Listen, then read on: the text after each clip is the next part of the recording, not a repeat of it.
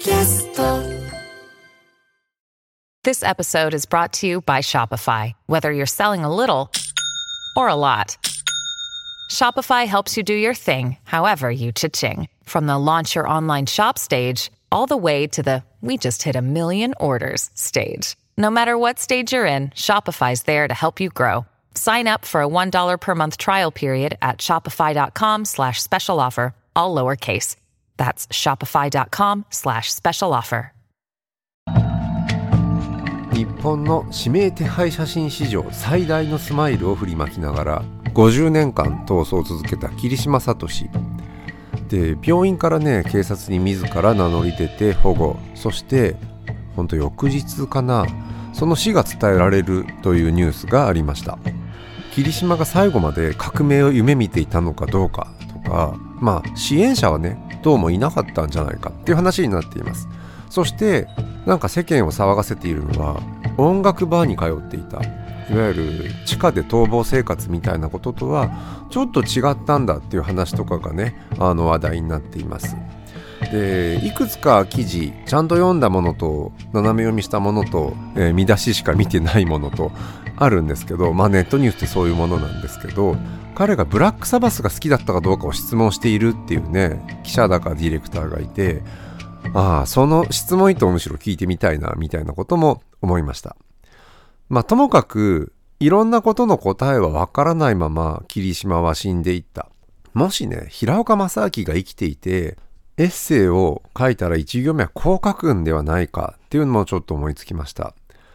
桐島が好きだったのはジミ・ヘンドリックスなのか、スライ・ストーンなのか、ジョン・コルトレーンじゃなかったのか、もしくはサンタナであればよしともしよう。これらは趣味の問題ではなく、資本主義と共産主義をめぐる根本を問う問題である。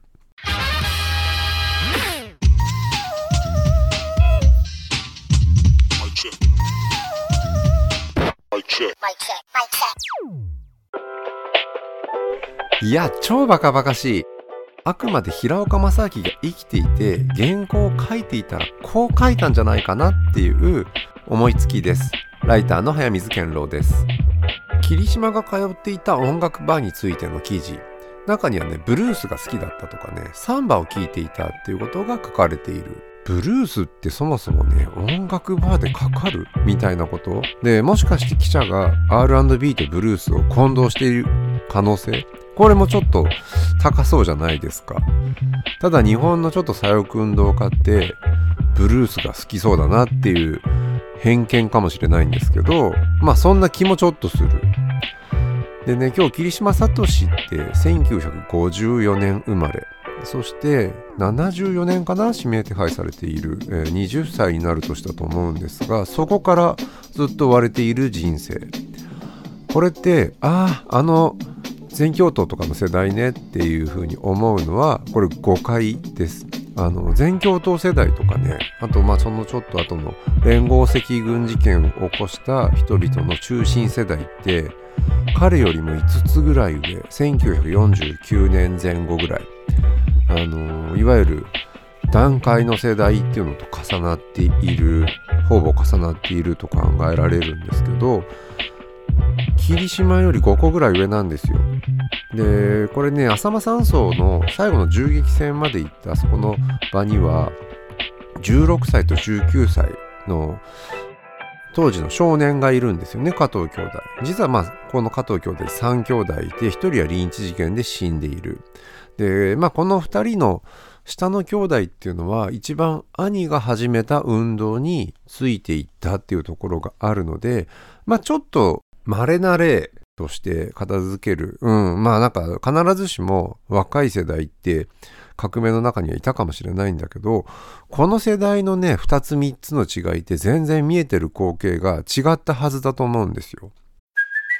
Hey, it's Kaylee Cuoco for Priceline. Ready to go to your happy place for a happy price? Well, why didn't you say so? Just download the Priceline app right now and save up to sixty percent on hotels. So whether it's Cousin Kevin's Kazoo Concert in Kansas City, go Kevin! Or Becky's Bachelorette Bash in Bermuda, you never have to miss a trip ever again. So download the Priceline app today. Your savings are waiting. Go to your happy place for a happy price.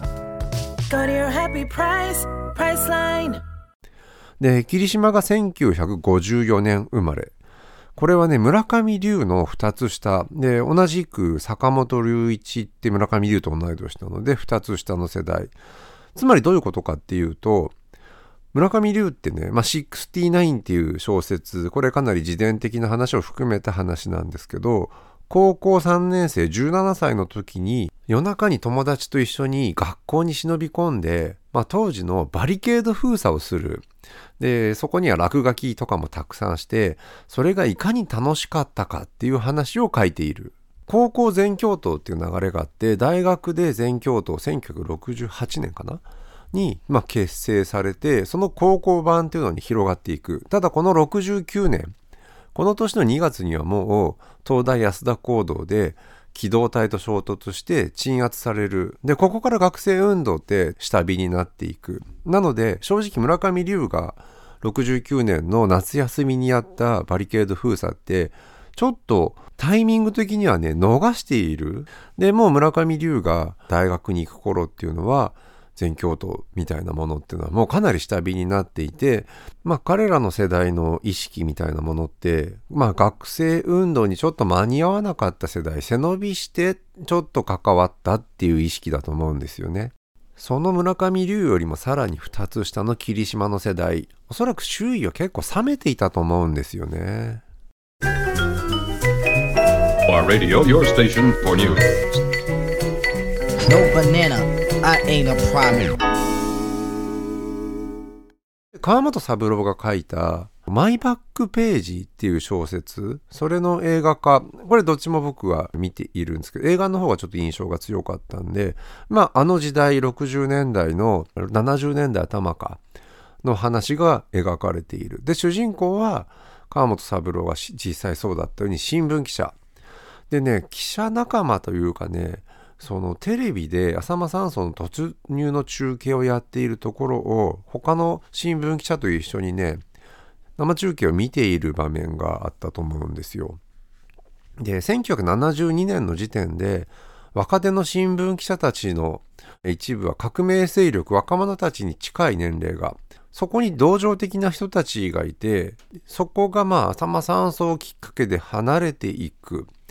そんな描写があるんですよね。で当時マスコミとか文化人とか学者とかっていうインテリたちって多かれ少なかれね、世界は日本で革命が起こるとまでは信じていなかったとしても、世界は社会主義化してそっちの方に緩やかに向かっていくっていう流れで捉えていたんですよね。でこれ現代から見ると本当に革命信じてた人たちって何可能性ないことやってたんだろうっていう風に見てしまうんですけど、それはちょっと今の現代の目線がちょっと強すぎて、共産主義が退場して失敗して東西冷戦も終わった後の世界っていう視点で見すぎている。で当時はね、そのソ連はちょっと抜きにして戦後だけ見ても中国とかキューバとか北朝鮮とか、あとカンボジアとか、あとベトナムとか、次々いろんなところでね共産党政府とかが出てきて、共産主義社会主義勢力が台頭してくる。でその中で明らかに西側陣営が強いってことはないんですよね。ベトナム戦争なんか見てるとアメリカは負けているみたいなことが目の前で起きていく。ちょっと現代の世界線みたいなもので見ると、ちょっとおそらく当時の感覚って全然捉え損なうと思うんですよね。僕はね、高校時代じゅうご、ろくの頃に村上龍のろくじゅうきゅうを読んで、それきっかけで学生運動全般に興味を持って調べるようになるんですけど、この小説の中でね、ちょっと印象に残るシーンがあって、翌日バリ封した主人公はしれっと学校に行く。で行ってみると、自分たちが落書きしたものを生徒会の役員連中が消している。これはまあ先生の言いなりになっている体制派みたいな感じに、もちろん主人公の健介には映っていて、でこれね後日談として小説の中では、この生徒会の生徒はその時はまあなんか体制派なんだけど、後にすごい過激な政治グループになって捕まるみたいな多分展開、あの後日談の部分で書かれていた気がします。いやこの辺がね村上龍小説のね真骨頂です。これ乱暴に要約しますけど、明るいテロとジメジメした革命、この対比をね、これテロの工程とかではなくて比喩として描き出す。ひょっとしたら霧島ってね、このろくじゅうきゅうにおける生徒会側のタイプだったのかもしれないなとかね、これは全くの想像でしかないんですけど、まあなんか真面目すぎて周りがもう政治とかからは距離を置いている時に爆弾を作り始めるみたいな、ね、地下でコツコツガリバン吸っていたタイプ。まあ彼が所属していたグループ、東アジア反日武装戦線かな、ハラハラ時計っていうアングラ同人誌を作っていたことで有名なんですけど、まあガリ版ではなくてね、日本語タイプライターを持っていたらしいんですけど、彼らの思想、運動の声明みたいなものって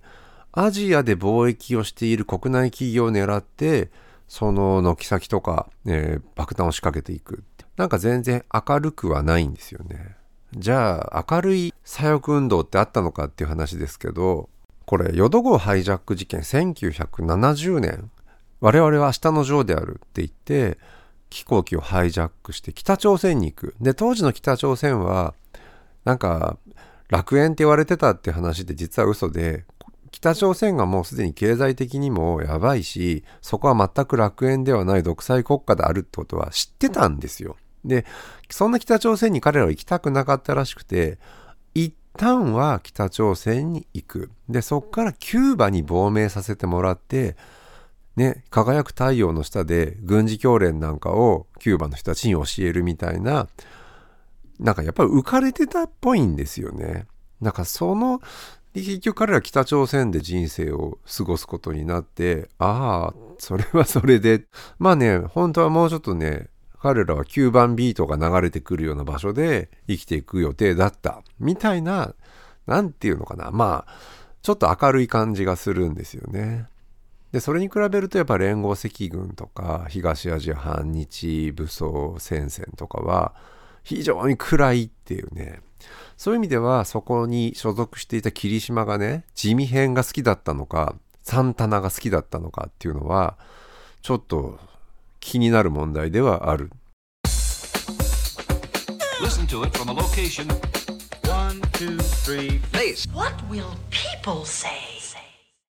まあ霧島たちが起こしたね、爆破事件、これはかなり陰惨な事件ではあるんですけど、まあななじゅうねんだい全教頭とかが一旦収束して学生運動全般が退場していく。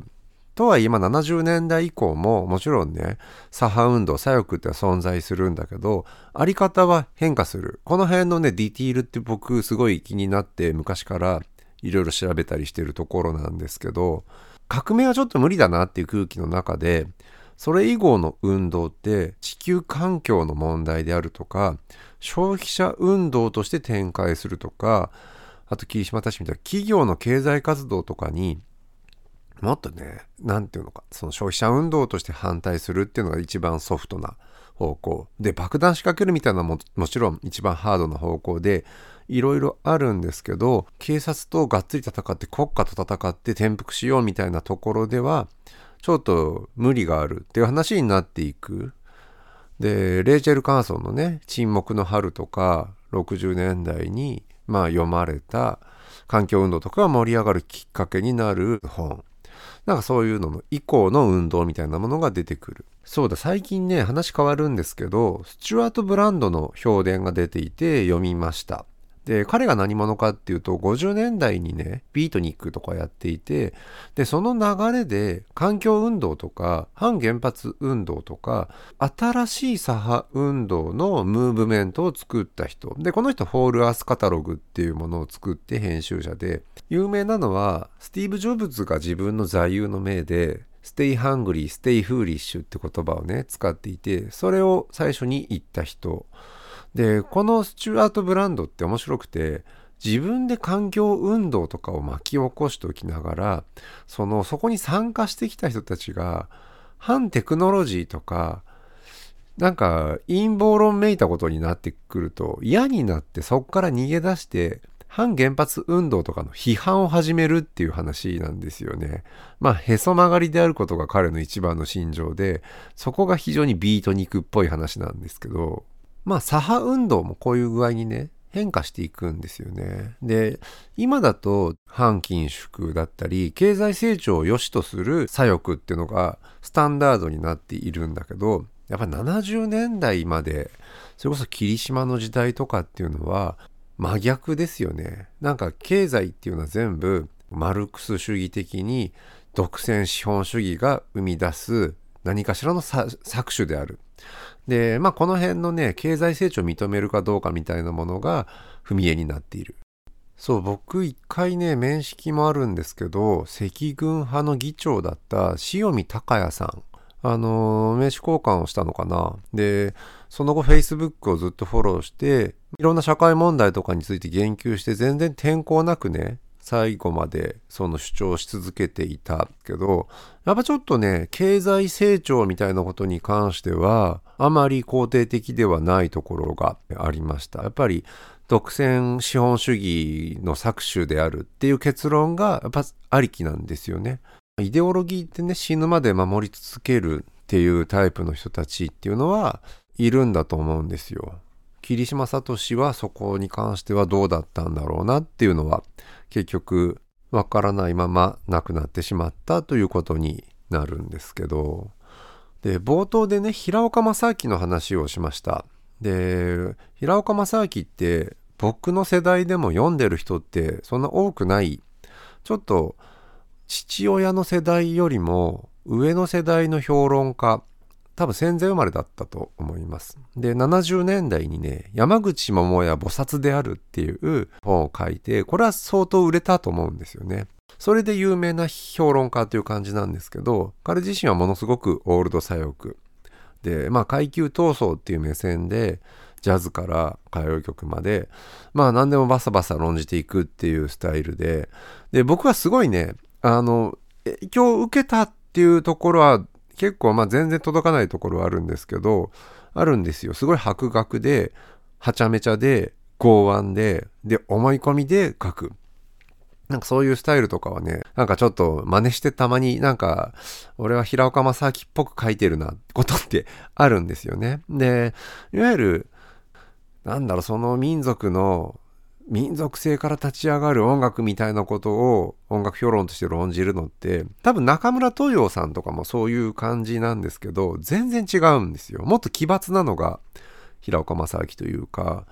まあ山口百恵と菩薩っていうね、組み合わせだけでちょっとこれは伝わるんじゃないかと思うんですよね。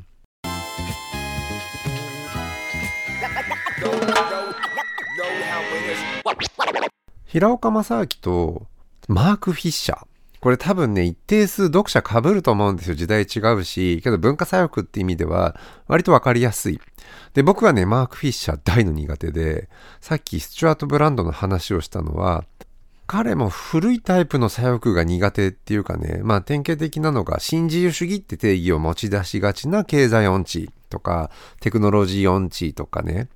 なんか古い左翼のダメなところがダダ漏れしてくる本って、それを読まなきゃいいんだけど、支持する人たちの声が大きいみたいなことが苦手。キンキンでもね、ナオミ・クラインをめぐる話ってちょっと盛り上がってたなっていうのをね、横目に見た。社会のショック状態を利用して政府って都合よくね、自分たちの都合のいい法案を通してくるから、こういう時こそ気をつけねばみたいな話っていうのがタイムラインとかでも並んでいたなっていうふうに超横目で見てましたけど、でこれナオミ・クラインっていうね、カナダのジャーナリストがショック・ドクトリンっていう本を書いていて、それが割と去年ぐらいかな、 エヌエイチケー のはっぷんで名著とかでかなり無批判に取り上げてたらしいっていうのがあったりして、まあなんかこれ自体がね、典型的な陰謀論の左版のね、危ういなっていうふうに思うし、ちょっと前じゅうねんまえのツイッターとかだと、まあなんかいろいろそれを批判するような声で中和されたりする感じとかがあったと思うんだけど、今だとわざわざね、ナオミ・クラインが陰謀論ですって指摘する声も見なかったし、ナオミ・クラインこそ陰謀論の典型みたいなことを言うツイートがむしろやばい人に見えてしまうみたいな時代、なんかクラインの壺みたいなね、混迷がある。これちょっと渾身のジョークでしたけどね。まあ今日のテーマはね、桐島聡がなぜジャズでもフォークでもなくロック喫茶だったのか、またはブルース、またはサンタナみたいなね、これは平岡正明だったらおそらくそこを疑問にしてエッセイコラムを書いていただろうなっていう、それに触発されて今日は喋ってみました。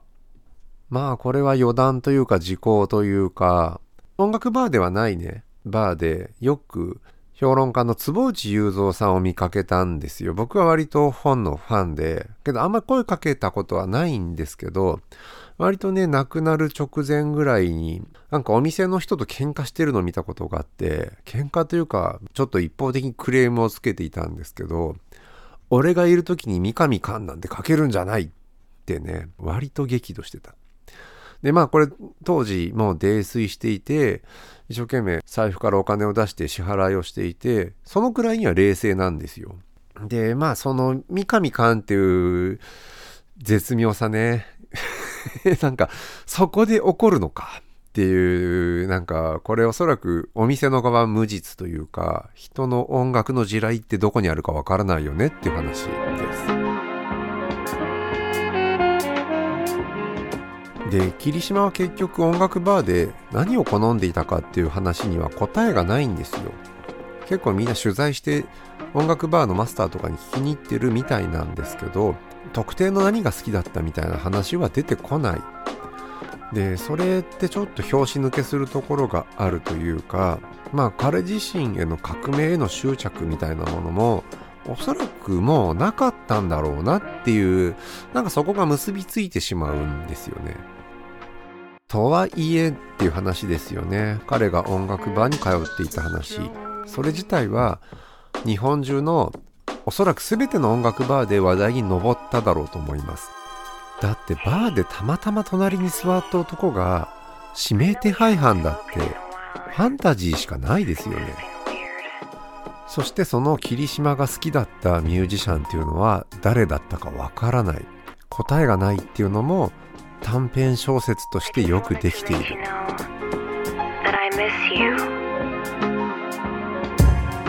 ここまでライターで音楽バーにはよく出没する早水健郎でした。